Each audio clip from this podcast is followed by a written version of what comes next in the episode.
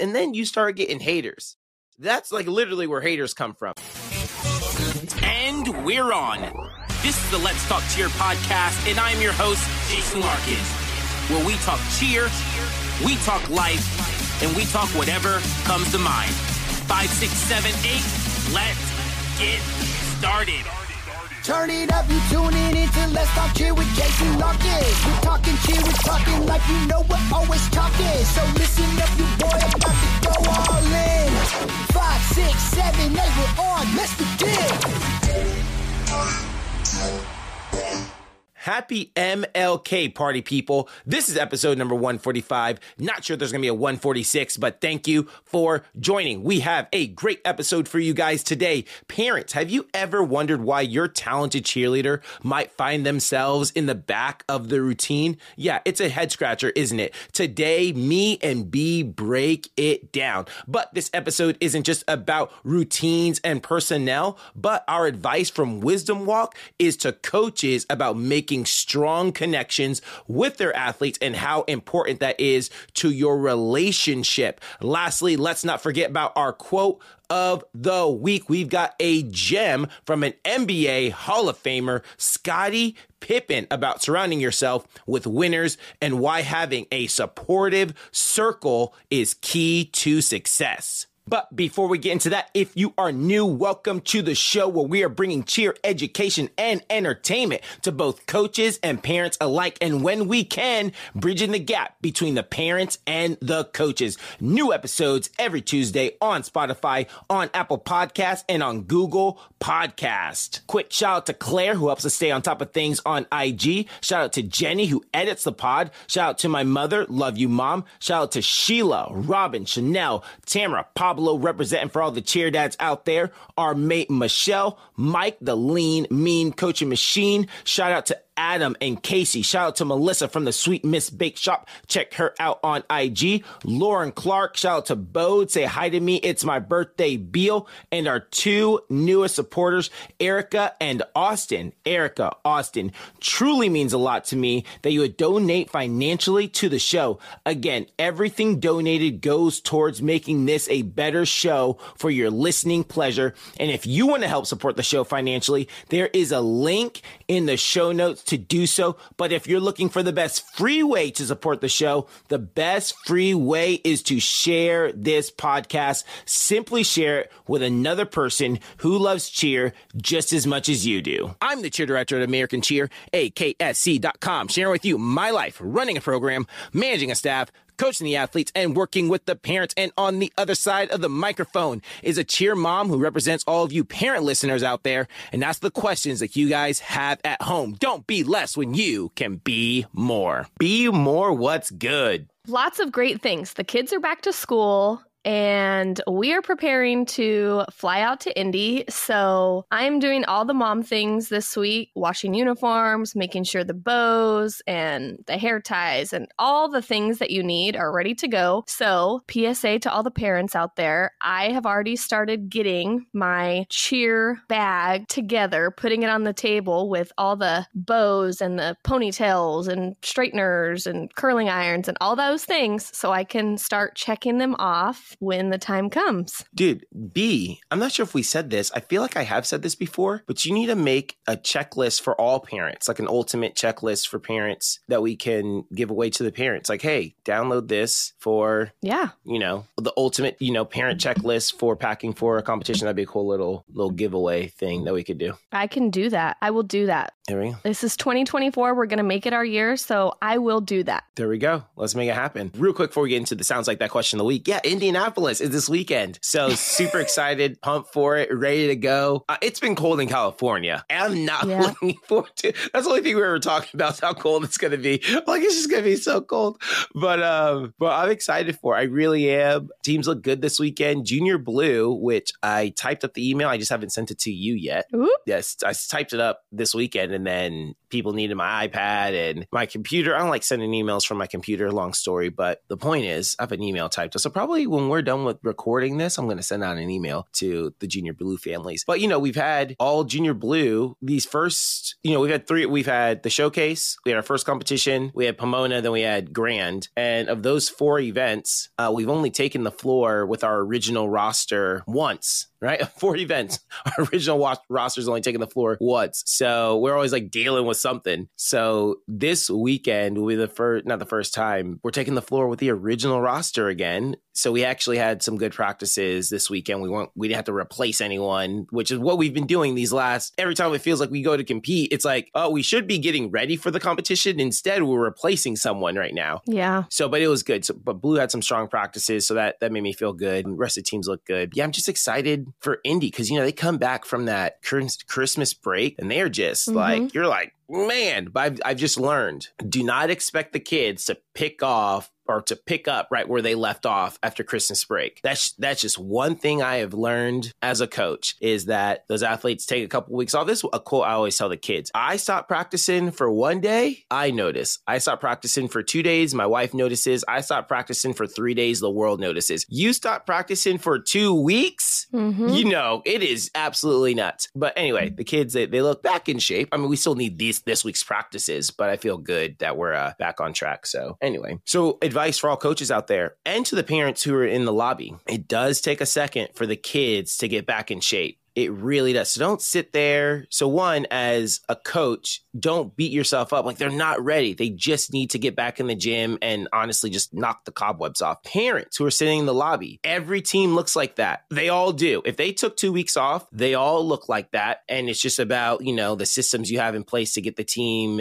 back in shape, but they all look a hot mess when they first get back from the Christmas break. So no need to panic, no need to fret. We all look like it. We all go through the same things, but you know, they get there eventually, you know, one day at a time. But that's why it's important. Have your kids at practice. So anyway, all right. Sounds like that. Question of the week. Guys, when we go to Indianapolis, we're going to have that hot fire music. Your music might not be fire. Our music going to be hot fire. Best music out there in the entire arena, convention hall, wherever we're competing in. You know, that's because we get it from Sounds Like That. So go to soundslikeThat.com to get hot fire music. So be more. Hook us up with the Sounds Like That question of the week. All right. Question of the week this week is, I have a question. I listen to your podcast and trust your opinion and outlook. My daughter is at a small gym. She has level 4 tumbling and amazing jumps, thanks to the private. But she is continually placed in the back of the routine on a level 1 team. I'm absolutely okay with her being on a level 1 team. She's 8. So that's not the issue. She's a great back spot and base. So she is usually given the worst flyer, which naturally puts her in the back, but she's starting to get discouraged when she has to nugget in the back for half of the routine, and I don't know how to justify it to her anymore. The coaches don't respond to her concerns, and the gym owner doesn't like to be questioned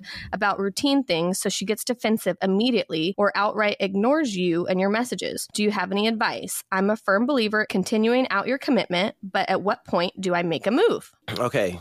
A lot to break down. There's a lot to break down, a lot to unpack here. So The first thing, I think the thing to understand is that situation happens a lot. It happens every day at every gym, is that our most talented back spots or bases typically have our most challenging flyers, and our most talented flyers / our smallest flyers typically have the most challenging bases. We're trying to put together a team that can go out there and hit, that can put up 4 elite stunts or 5 elite stunts or 6 elite stunts. And you need to be able to spread the wealth throughout all the teams. You can give one stunt a ridiculous amount of talent, and then, you know, what's the rest of your team going to do? Right. And that happens, I promise you, every year, that our most talented athletes are paired up with our most challenging athletes, right? Our super great, awesome main base gets paired with the girl who just came from gymnastics, who has all the tumbling. She's never based before. Okay, you super main base, you're going to base with her and you're going to teach her how to base. And I'm sure that super talented main base would really like to base with that other kid over there who's been, you know, a secondary base her whole life. But who are we going to put the gymnast with? with, right? And the same thing with back spots and flyers. We have super great back spots out there, and they have to go with our more challenging flyers, right? Whether it's technique or size, right? And the same thing with our flyers. She's super talented, and so she has to go with some of our weaker bases so that they can, you know, provide for the routine, right? Because we need these athletes on the team. So there's that. Read the question one more time. I'll stop you again when there's something I want to talk about. Okay. My daughter is at a small gym. She has level 4 tumbling and amazing jumps thanks to privates, but she is continually placed in the back of the routine on a level 1 team. I'm absolutely okay with her being on a level 1 team. She's 8, so that's not the issue. She is a great back spot and base, so she usually is given the worst flyer, which naturally puts her in the back, but she's starting to get discouraged when she has to nugget in the back for half the routine. Boom. Stop. All right, just a nugget.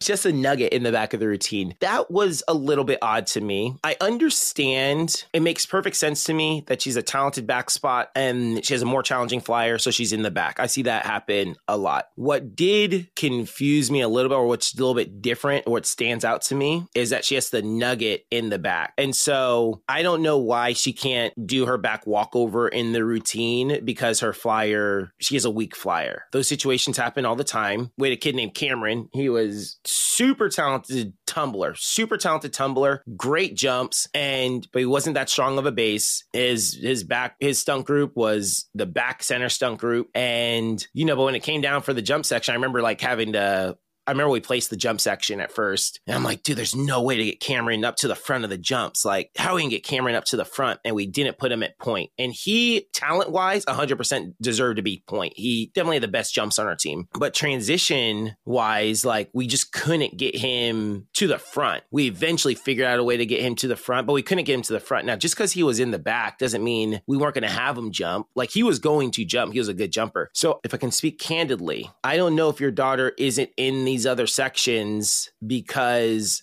she's in the back, the routine for her stunt. Like, plenty of kids are in the back. I mean, we got to have a back row. So is it that she's just not, and just because you have level 4 skills doesn't mean you have a great back walkover. Just because you have level 4 skills doesn't mean you have a great front walkover, right? And so I'm not sure the skills that she's nuggeting in, but it might take some real honest reflection. Does she really have, and you know, this kid might be great. It's hard for me to assume that she doesn't have a great, at 8 years old with a layout. I'm assuming she has a layout when we say level 4. It's hard for me to imagine she doesn't have a great back walkover, but I mean, the reality is lots of kids with layouts don't have great back walkovers. So go ahead, pick up where you left off. Okay. The coaches don't respond to concerns, and the gym owner doesn't like to be questioned about routine things, so she gets defensive immediately or outright ignores you and your messages. Do you have any advice? Let's see. Well, the other thing I want to say is, it's not really advice on this, but it's just a challenge that coaches go through. It's kind of more about the beginning part, but the other big challenge coaches go through is parents really, and the athletes, typically only see things from their perspective. They really do. They have a hard time seeing things from any other perspective besides their own perspective. And so this happens is that we have your daughter, and she's a very talented back spot. And we're going to put her with this weaker flyer, and we put the stunt group together. The stunt group hits. The stunt group does a good job hitting because your daughter's great at back spotting. But so the stunt group hits, but we can tell it's a weak stunt group. So they're in the back, you know, they're not seen or whatever. And that happens. And then from the parent perspective, the parent complains, why does my daughter have this stunt? You know, my daughter's so good, so she has to go with this weak stunt group. Why can't she just be in this stunt group and be closer to the front? That way she can do the rest of her skills in the routine, right? So let's say the coaches would have made that move from the very beginning of the summer. Hey, we have Susie. She's a great back spot. Let's put her with other talented kids to highlight, you know, so we can highlight the rest of her skills in the routine and whatever. They just decided to put her in a different stunt group. And now our weak flyer doesn't have a great back spot. And that stunt group now is a hot mess. They're a hot mess. Here's what parents typically do. Instead of the parent going, you know what, that stunt group could really use my daughter. That would probably make everything better. If my daughter was in that stunt group, she could make that hit. And then that girl could go over there. She could probably, because that's a strong stunt group over there. They don't really need my daughter. She could go over there and make that stunt group hit. That's what needs to happen. Parents rarely, I doubt very highly that thought ever runs across a parent's head. What I'm guessing, and or what I know parents do, is complain and go, why is that girl even on this team? Why do we even let these little flyers in the air? We need bigger flyers in the air because they know how to hold their weight, and that little girl can't hold her weight, and that stunt group's a hot mess, and blah, blah. You see my daughter's stunt group? They look they're great. They're awesome. That stunt group's a hot mess. We should just kick that girl off the team because she shouldn't belong on this. This girl doesn't belong on the team with my daughter. Right? Why is she on this team? Right? So let's say the coaches do that. They decide to kick that girl off the team, right? From the beginning. Let's say it's from the beginning of the season. We're not going to have her on the team because she's a wet noodle and she can't hold her body weight. Now, why kids make teams? There's a billion reasons why kids make teams. A billion reasons why kids make teams. For all different reasons, all different circumstances, and they change every year depending on just different dynamics. Score sheet, available athletes, the rules, whatever it is, age grid, they all change every year. And so this year, I think for the USASF, the minimum amount of athletes you can have on the team is something like it's like 5 to 8 athletes is the minimum you can have on a team. I kind of feel like it's 5, could be 8, but somewhere around there, 5 or 8 athletes. So you can't take the floor unless you have 5 athletes. Let's just say it's 5. However, on the United score sheet, in order to get full points in jumps, you need to have 10 athletes on the floor. In order to get full points in jumps, you need to have 10 athletes on the floor. So you need to have 10 athletes jump in order to get, a 4 or 4.5, whatever it is. Even if you only have 8 athletes on the team, you have 8 athletes on the team, you have to have 10 athletes to jump. So, and jumps are one of those things where everyone's going to get let's just say it's a 4.5. I'm not sure what it is, but let's just say it's a 4.5. It's get you full points. If it's a 4.5 to get you full points, if you don't have 10 athletes jump, you're automatically going to get a 4. And so when they double the score, because it's half a point, right? So a 4.5 minus a 4, right, is a half a point difference. But then they double your score. They get your raw score and they double it. So it ends up being a point difference on the score sheet. So a team would go from a 97 to a 96 or 96 to a 95, right, just by having 2 extra kids jump. So I saw this the other day on a coach's page. They're like, hey, we're not competing varsity all year, but we're going to go to, I think actually going to Jam Fest. We're going to Jam Fest and we really want to go, but we have to have a minimum of 10 kids on the team. We only have 8 kids on the team. Should I just throw 2 random kids on the team to jump? I didn't participate in this conversation, but I was thinking, yeah.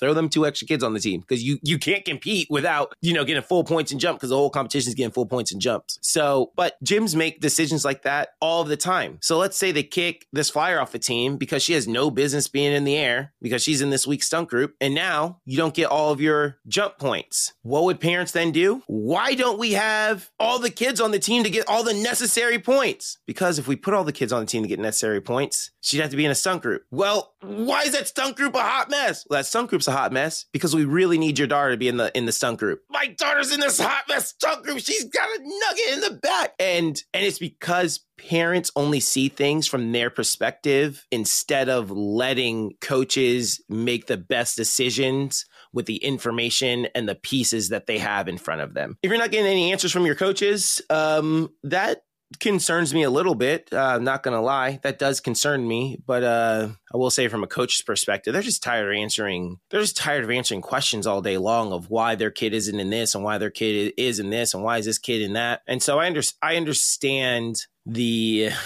just how worn out coaches are from having to answer, why isn't my daughter in this? Why isn't she in this? Because as a coach, what it seems like is that it seems like for a coach that you as a parent don't trust their ability to make decisions. And, they're just always getting ragged on, right? That they're just not good enough to make decisions, right? And so I understand they just feel worn out. Now, I'm not saying that they shouldn't answer emails or respond or whatever. And, I don't agree with the owner being dismissive. So I would probably, maybe not set up a meeting exactly right now, but, come the end of the year, I would probably, at some point, you got to have like a real conversation about your differences on those things. But yeah, I think there was one more thing. I can't remember. What's the rest of that? That was basically it. Oh, that was the end of it. Oh, she said, no, read the last part. There is something. Do you have advice? I'm a firm believer in continuing out your commitment, but at what point do I make a move?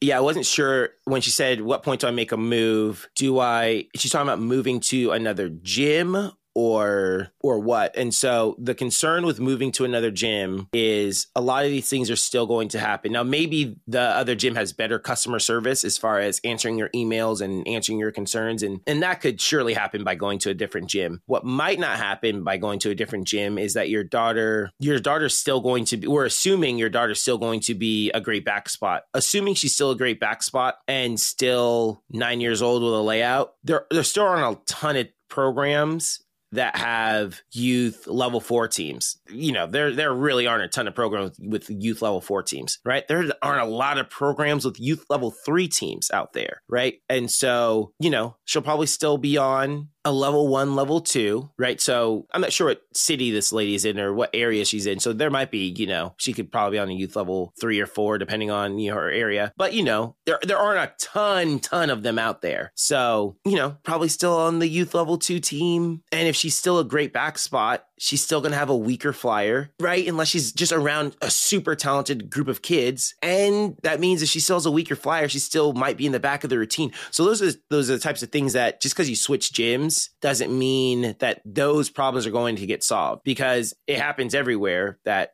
our stronger athletes are paired with our more challenging athletes, right? Or our newer athletes or whatever the case may be. So B, for our parents at home, do you have any questions that you think they would have? Or do you want to represent? Do you just want to yell at the coaches? You know, I scolded parents for a while. Do you want to scold some coaches for a while? I mean, I just don't understand why a coach or owner wouldn't respond. I think of it this way, and I don't know this lady, and I'm assuming the best. So I think for like some people in our gym, like you're like, oh, I like that parent. You know, that parent doesn't really, you know, I don't hear from that parent very often. There's not very many complaints. Their kid works hard. They're mostly always at practice. So that parent is easy to talk to. So it's one of those emails if you receive an email from Susie's mom, you're like, oh, you know, yeah, she has all those qualities. So I'm going to respond. I have no problem responding to Susie's mom, right? But then you have Miranda's mom who is emailing you all the time. Her kid's never there. She's always late to practice. Her mom has something to complain about all the time. And it's why my kid this, why my kid that. She's late to comps. So when you get an email from Miranda's mom, you're probably more hesitant to be like, ugh, really? I gotta email this lady back. Okay, I'm gonna make her wait a couple hours, as opposed to Susie's mom. I'm gonna respond right away. So I can see that, how coaches would feel that way, but you're going to eventually have to respond to somebody. And if you don't respond, like I'm the parent that's like, okay, well, I'm going to go to the gym. I'm going to see you in the gym. I'm going to stop you. Like I want to talk to you. So for me, for this, the coach, an owner, whatever, not responding, it makes me think, is this parent basically like a problem parent all the time? Or is it just the coach or owner that's just being lazy? Yeah, for sure. Yeah, just being lazy. I mean, I am assuming that this parent is not like that. And please do not be mad at me. You know, I'm not trying to make assumptions, but it makes my mind wander because I don't know the full story of it. But if, you know, she's a great parent, stays out of it, and the coach or gym isn't, or owner isn't responding, I would be pretty upset. And I would like, that would make me be like, why am I even here anymore? Mm-hmm. Like, you're not giving me the common courtesy of responding to me. I pay money to be here. Mm-hmm. And the least you could do is respond to me. And realistically, the least the owner could do is respond and say, hey, I'm really busy right now. I'm going to be busy for the next week or two. When I'm not busy, I will shoot you an email. If you don't hear from me in 2 weeks, please shoot me an email. Mm-hmm. Like everybody has busy times. I mean, if they were back-to-back competitions and they just didn't have the time for it, I can understand that. But the gym and the coach not responding is, it's wrong. Like it's just, I mean, I know they have probably plenty of other kids that pay to be there, but this person pays to be there too. So they should be treated the same way. Like it's a paying customer. You want to keep your customers happy. Woo! Y'all, hey, that is called cogent analysis right there by B. More truer words have never been spoken, B.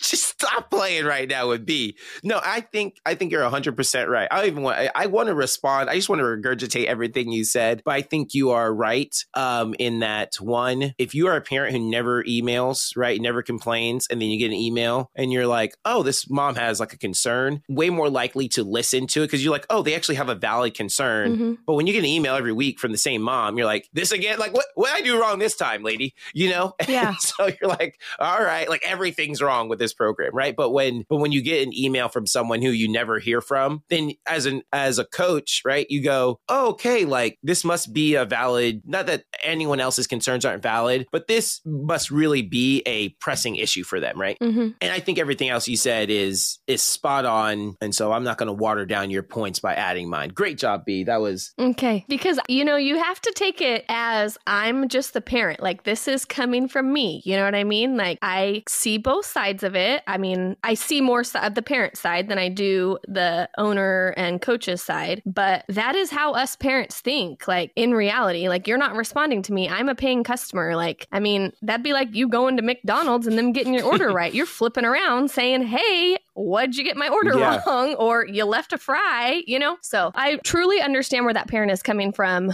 not getting a response. Me personally, I have gotten responses from our coaches and, you know, our directors at our gym. So I have never like been in that situation, but I could be frustrated like this parent is. Yeah. Yeah. And I make no excuses for coaches not responding. That's just, like you said, common courtesy, right? Customer service, common courtesy. There needs to be a response, even if it's just, hey, we are busy. If you don't hear back from me within the next 2 weeks, then shoot me another email. But I think there is no excuse for coaches, at least no real good excuse right now, unless this mom is just, you know, absolutely crazy.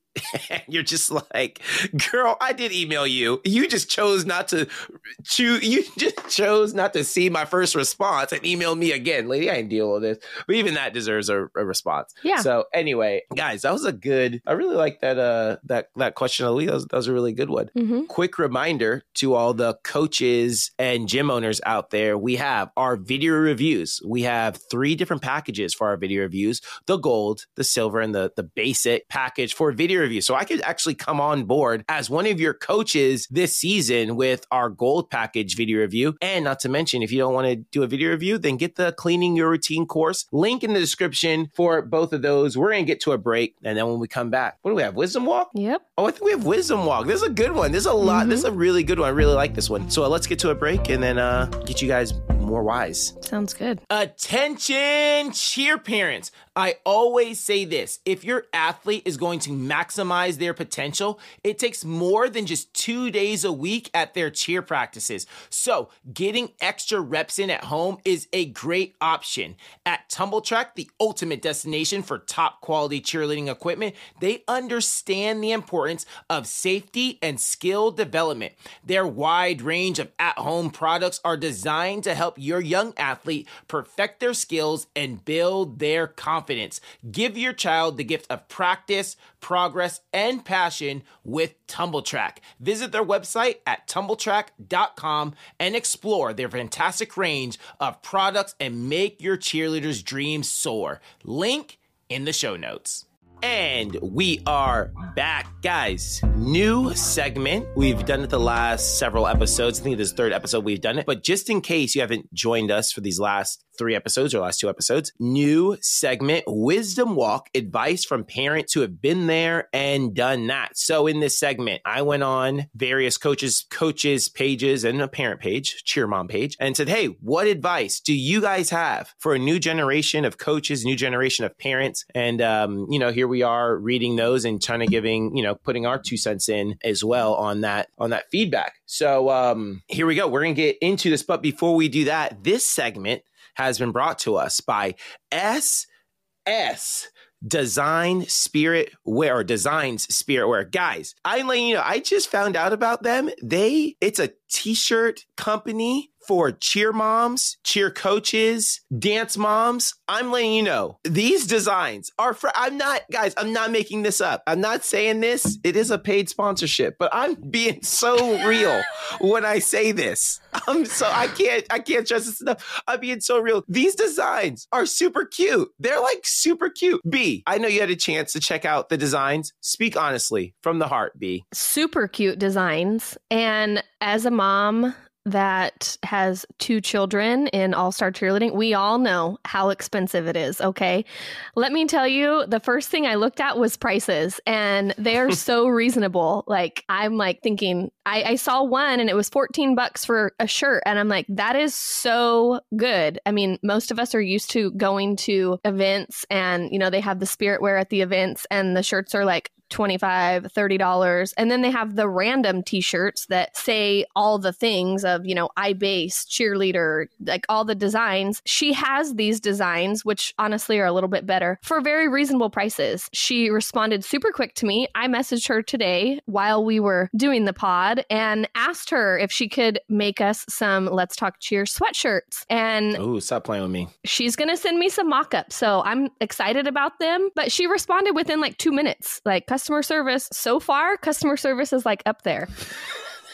They have the cute, she has the cutest like trending designs. She says she takes custom orders. So, you know, I got some girls that are on a middle school cheer team. So I think I might be asking her for a couple things. But I would say for me as a parent, price point. Her price points are on point. So definitely check her out. She's on Instagram. She will be at Indy, which I'm excited. Hopefully we'll get to meet her. But yeah, cute designs. Like all the little nice fonts that are like trending right now. The like smiley faces with the drips, all those things. Yeah, they're super cute. If I was a cheer mom, I'd rock them. So I'm telling you, they're super cute. I can't say it enough. So SS Designs Spirit Wear on Instagram, on TikTok, and visit them on the website. Link in the show notes. So B, hook us up with this wisdom. Yes, Wisdom Walk. Okay, so connect with every kid at each practice, whether it's a meaningful correction, video review or screenshot, encouragement, or just a quick chat. Let them know you're glad they're there. Athletes need to feel connection to their coaches, and they will want to improve when being led by someone they feel understands them as a person. Connection means getting on the mat with them, talk to them in small groups and individually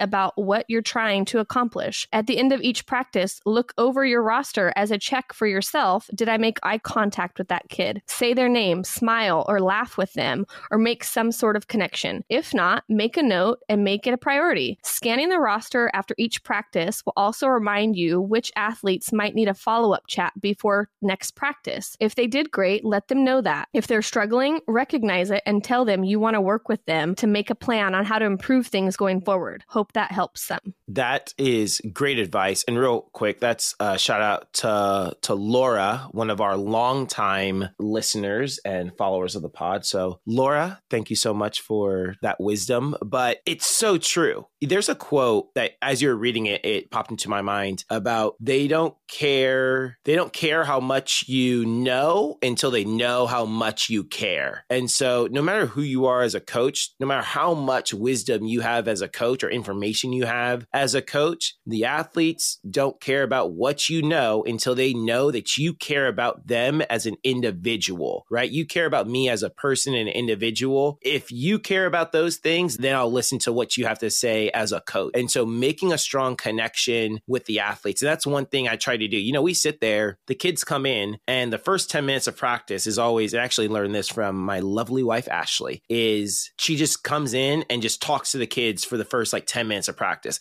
Now we'll talk about like the game plan of practice, of what we want to get accomplished. We'll usually have like a word or a theme of the day. Last practice, it was resourcefulness, right? All right, we'll have a word or a theme of the day, but also baked in there is me just, hey, you know, the other day I was asking the kids, I asked the kids when we first got back from Christmas break, I asked them what they got their parents for Christmas. So I asked all the kids what they got their parents for Christmas. And then I just shamed all of them for not getting their parents anything. And I was just like, your mom carried you for 9 months. Good thing the kids didn't ask me why I got my parents for Christmas. Because I would have been in that same boat, except for I got my dad a fresh chain. I did. I got my dad a fresh chain. But, you know, but I go and ask them all what they got their parents for Christmas. And we talked about that. Then I asked, the other day, a couple of practices after that, Joey had, she was at camp at the gym. And so her class was walking by the team. And so she walked by and she's like, daddy, daddy, daddy. And I turn around, I'm like, hey, Joey. And she comes up and I was like, come here. And she ran out of her class. They were like walking in a line. So she ran out of her class, came up to me, gave me a big hug. hug, big kiss, love you, Dad. And she goes back. And I was like, guys, you guys can make your parents' day. You guys can make your parents' day just by doing that. So make sure you tell your parents you love them. I go around to all the girls. I'm like, hey, did you tell your dad you love them? Right? Today. And then, you know, we had the whole point of that is to have individual conversations with those individual athletes. Right? And so we do stuff like that all the time at the beginning of practice, like just trying to connect with the athletes. Hey, how was school today? How's math class? Or whatever the case may be, I just try to find different points to actually connect with the athletes. And if I don't get to, and you know, it's not like we get to all 30 kids, let's say it's a large team. It's not like I get to all 30 kids every single time at the very beginning of practice, but we'll talk to 5 kids at the beginning. And then, you know, throughout practice, just call a kid over and just, you know, like she said, try to make a connection with all the athletes. Now, one thing I used to do that she reminded me that I need to do again is, there's 2 things she actually said, is I used to, and again, I want to get back to this, but I used to write personal letters to all the kids. Like I would just go, hey, Rylan, and I would just send home, I would either put it in Rylan's journal so that she found it the next time she journaled, or I would, you know, leave a note up like on the door, like that said like, you know, Kinsley, there's something up on the door for you, you got to get that or whatever.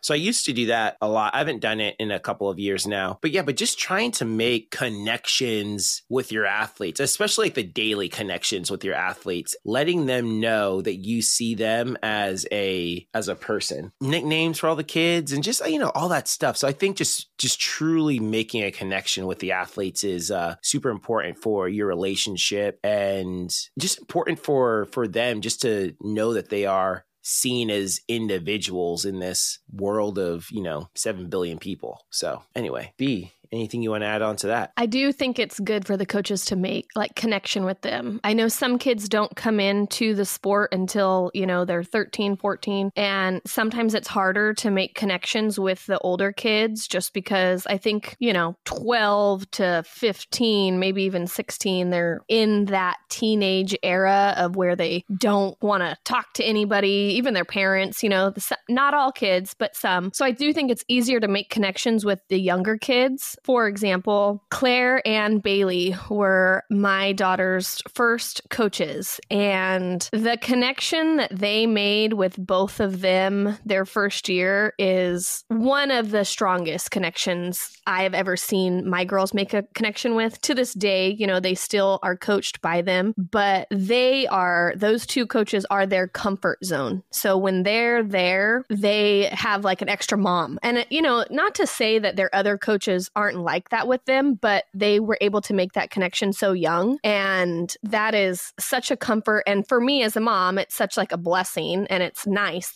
to know that they feel so comfortable with them.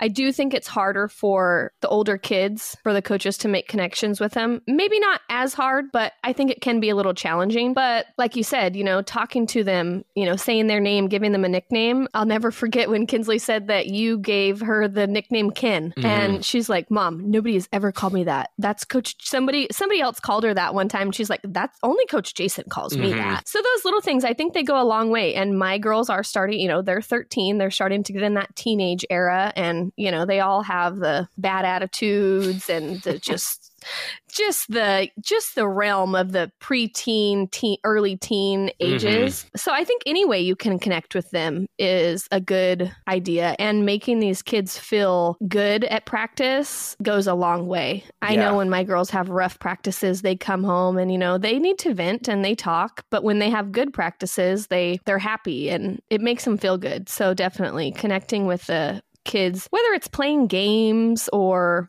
anything, is good for the coaches to connect with them. Well, you know, and this just hit me as you said this. The other thing about forming these relationships, EBAs, emotional bank accounts. So we all make deposits or withdrawals from the account.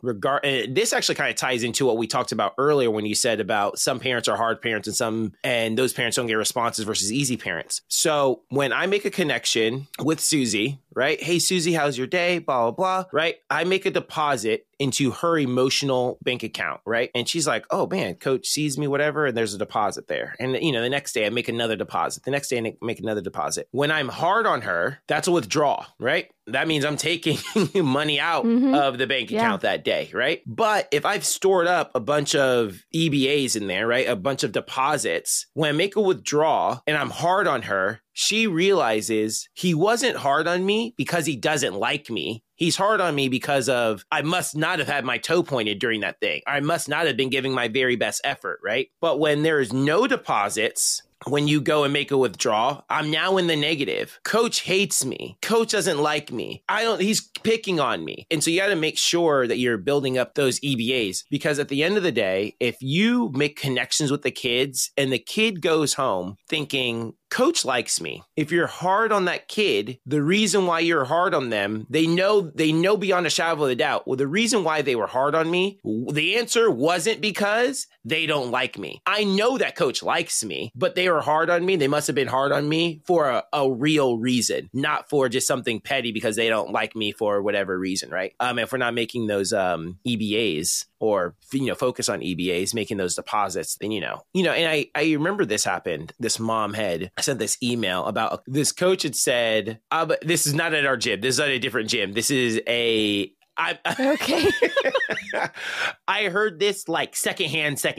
This is like a coach who knew another coach who we both knew, and they were coaching at this other gym or whatever, and they were like kind of venting to me. So, and then she said, I'm gonna get a knife and cut you. And I remember thinking, like, it sounds kind of harsh, right? I'm gonna get a knife and cut you, right? And I was like thinking, yeah, but if the coach has a good relationship with the kid, they can say that and the kid's not offended, or no one takes it like, oh, she's really gonna cut me. You know, this is the kid relaying the story. Now I'm telling you how it got to me. It's a kid relaying a story to a parent who told the owner, who told another coach, who told me, right? So it goes through all these different layers, right? And so by the time that it gets to me, they're like, she said she didn't get a knife and cut her. And I'm like, yeah, but probably in the context of the athlete and the kid, you know, if the kid and the coach have a good relationship, she's like, man, if you don't stop messing around, I'm gonna get a knife and cut you, right? And no one actually believes that. But, you know, if the kid ends up frustrating the coach, or if the coach ends up frustrating the kid to some point, and then she goes and tells her mom it in a different light or whatever. So I don't know how it was said, but what I am saying is those exact words can be said. And one, you could go, wow, that was like really harsh. And the other one, you were just like, oh, they're just, you know, that's just their relationship that they have with each other, you know, because you could say certain things to certain people and then not be offended because of the relationship that you guys have built up in the past, right? There's certain things I can't say to certain people because I don't have that relationship with them, right? But the point is just having EBAs. So,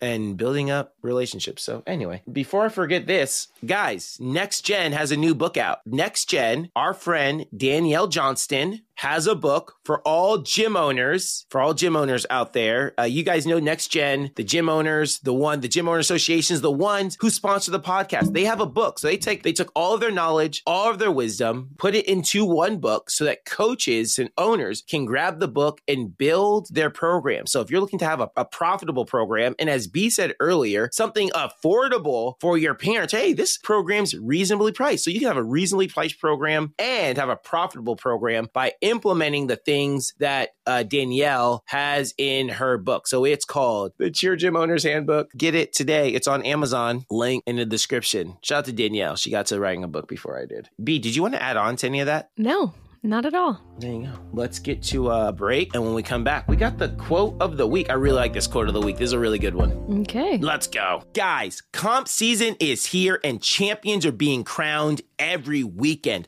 Commemorate your victory with a championship ring from Evolve. Have you ever seen those designs by Santuan, those championship rings on Instagram? Well, Evolve is the company that brings those designs to life. So if you're looking for a championship ring with a championship ring design, champions don't settle, champions evolve. Evolve, where champions forge their legacy. Visit EvolveScholastics.com or follow them on Instagram at EvolveChampRings. Link in the show notes. Killed it. Let's go. And we are back, guys. As of this recording, the Next Gen Owners Conference was this past weekend. I think it was January 6th, 7th, and 8th down in San Diego, which means you have officially missed that conference. But they have a one-day business builder coming up in April 22nd in Orlando. So if you're going to the All-Star Worlds, go down there, do your one-day business builder with NextGenNGConferences.com and get signed up for the one-day business builder. But we have the quote of the week. I'm not sure if this is his quote, but I saw it on his Instagram, so I'm going to give him the credit for it. But I absolutely love this quote. As soon as I saw it, I was like, oh, that's going on the pod right now. And this is from Scottie Pippen, you know, NBA Hall of Famer, play with the Bulls, play with Michael Jordan. He said, you gotta hang around winners so your wins don't sound like you are bragging. Fact. Big facts. I'm going to say that again. Quote of the week, you gotta hang around winners so your wins don't sound like you're bragging. Let's go. Man, stop playing with me right now. I've experienced this many times in my life where I've learned that when you have wins in your life that you're happy about and you want to share them with people, people are generally happy for you for a little bit of time. And as your wins start to accumulate, if they aren't winning in their life, they start resenting you because you're maybe, oh yeah, this happened. And they're like, oh, blah, blah. And then you start getting haters. That's like literally where haters come from because they don't feel content and happy with the things going on in their life. So they just want to bring you down anytime you have a success. So, you know, I've seen that so many times. I was like, oh, maybe it's just this group of people, you know, Then I realized, no, man, you just can't go around telling people all your wins if they're not winning, right? But what I have also noticed is that when you're around people who are winning, when you tell them your wins, they're happy for you. Like, yeah, let's go. I actually saw this quote the other day talking about a person with 1 million YouTube subscribers won't judge you if you decide to start a YouTube channel, right? If you, a person who's a best-selling author, you know, New York Times best-selling author, isn't going to judge you when you decide to write a book. The people in the weight room, you know, bodybuilders aren't going to judge you when you decide to get a gym membership. It's the other people who aren't doing those things with their lives are the ones who judge you and complain and say that you can't do it. So you've got to have a winner circle, you know, around you. People who like when you talk about your wins, they're happy for you, you know, and they don't think that you're bragging. You're just, you know, you're just happy for yourself, right? And so I've learned there are certain people that I can share my wins with and other people I cannot share any wins with, where I just go, no, my life is just ho-hum. Wait, nothing good ever happened in my life because they're just always mad that, well, why did this happen and blah, blah. Yep. So some people, if you hear me share my wins with you, it's because I think you're a winner. If you never heard me share a win with you before, I don't know. So, you know, if you think my life is just as bad as yours, because I'm telling you right now, people, I got a great life. I'm real happy about a lot of things in my life right now.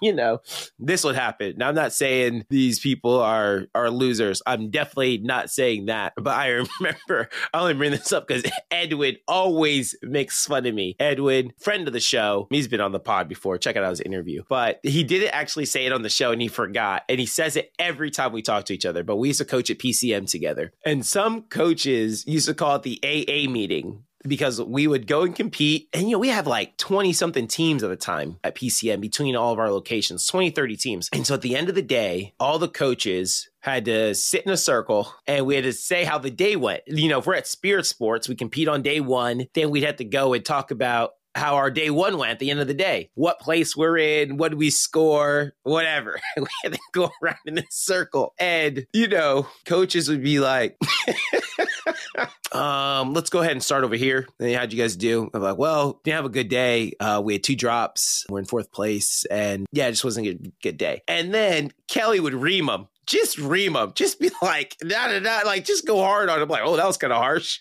right?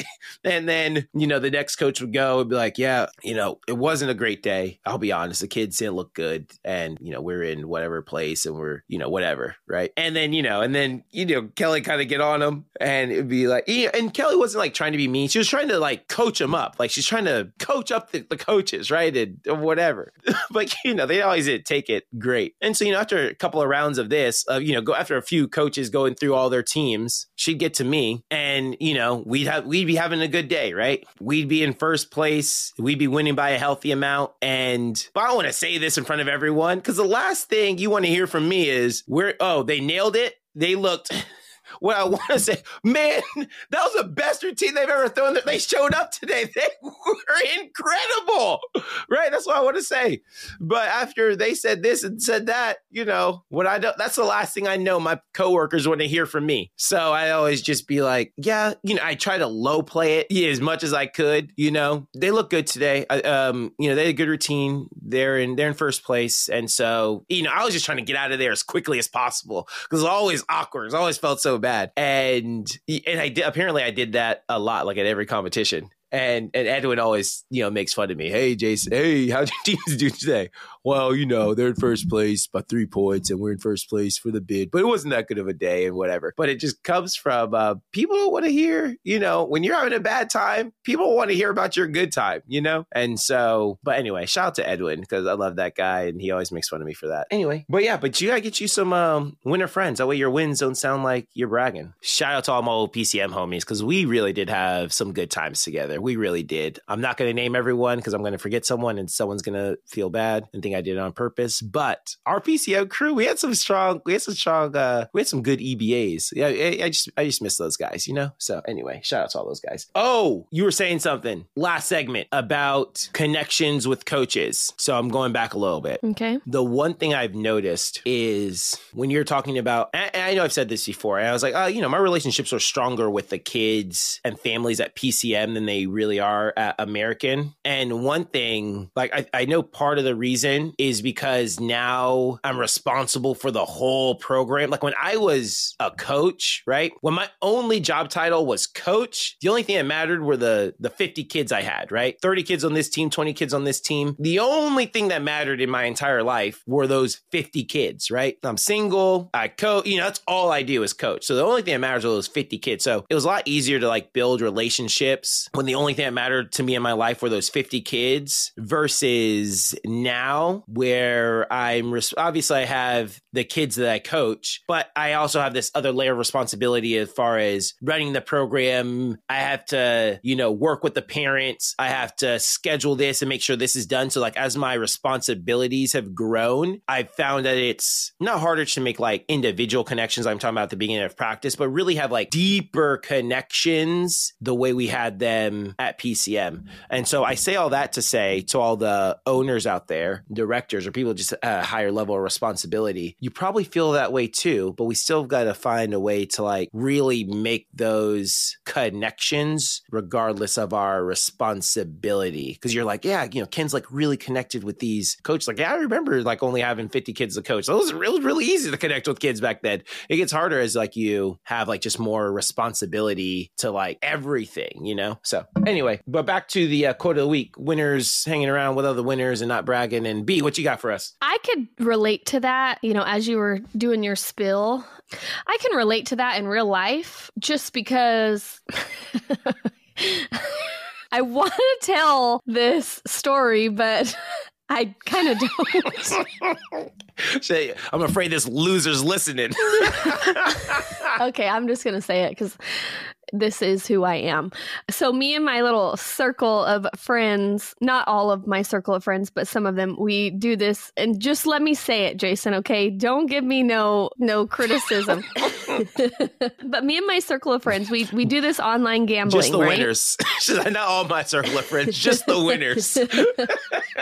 And I don't put very much of my personal money in there, but you can write these cards, and each card that you write, you get $5, and it's handwritten. So, you know, I'm constantly writing these cards all the time, and they get deposited into your, you know, gambling account after 6 weeks. And, you know, so depending on how many you wrote, that's how much you get and you play off of, right? I had to give you a little backstory to it. So oftentimes I do win, and, you know, you only get these little drops once a week. So once you're done spending that money gambling, you either put your own personal money in or you don't get any, right? So I often do win on there. And there is a couple of my friends that, you know, we have this thing where we send it, we screenshot our winnings and we send it to them. And there's a couple of them too that are just like, oh, that's cool.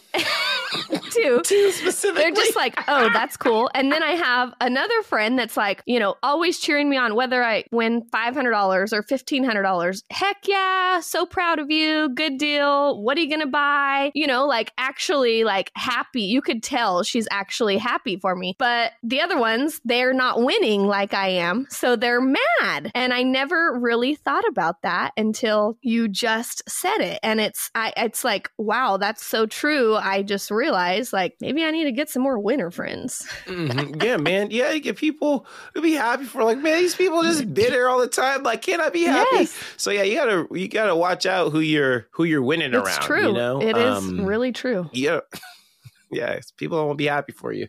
So it'd be like that sometimes. So get you some winter friends. That way you can live your life, be happy, have people happy for you. And, you know, you don't have to feel bad about being happy about something that happened in your life, you know? What? That is so true, too. Like some people, depending on what you're going through in life, like there are some people that no matter what you do, how great your success is, whether you're building a business or you're trying to sell your home or you're trying to move out of state or you're trying to make a certain team for a sport, there are some people in life that are just never going to be happy for you. And those people, I feel like, are just miserable people. They're just not happy in life in general. So there comes a point where you do get down when you're like, I don't even want to tell this person. Like, I don't even want to share my news because it's their reaction is going to make you feel a little less than. And maybe not all the time, but sometimes it can make you feel like your accomplishment of buying your first time home. Oh, that's cool. I bought mine 5 years ago. Okay, well, no matter what, it's still a big deal, you know? So yeah, for sure. So I'm telling you right now, if anyone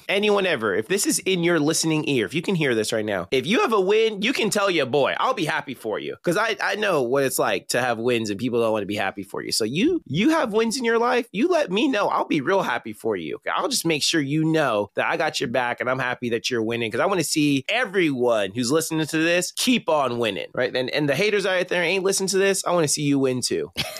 Just not as much as our listeners. Anyway. Get ready for my screenshots. Right. I won $5. You go, B. Hey, it buys my kids that Starbucks in the morning for comp days. Let's go.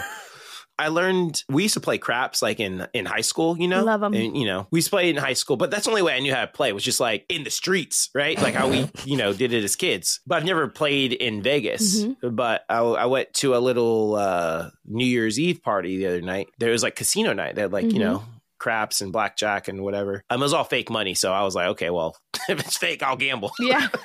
So I ain't losing my real money. I ain't like you, B.